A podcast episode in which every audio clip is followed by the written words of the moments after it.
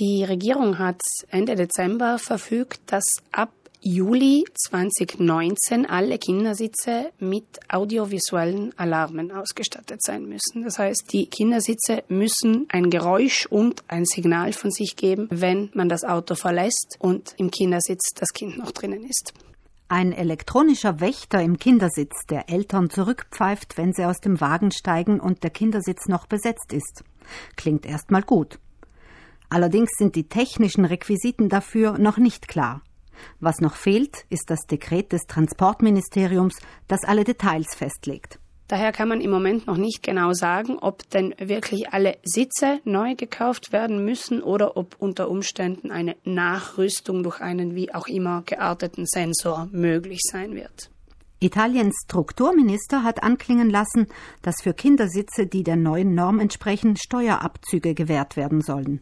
Also es ist durchaus möglich, dass wer einen solchen neuen normgerechten Kindersitz dann kauft, einen Teil des Preises oder eine Pauschale von der Einkommenssteuer absetzen kann.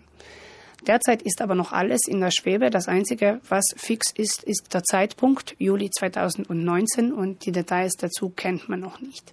Wenn Sie also mit dem Gedanken spielen, einen neuen Kindersitz zu kaufen und der Kauf sich noch aufschieben lässt, dann ist vielleicht Abwarten im Moment die beste Strategie, denn man weiß einfach noch zu wenig.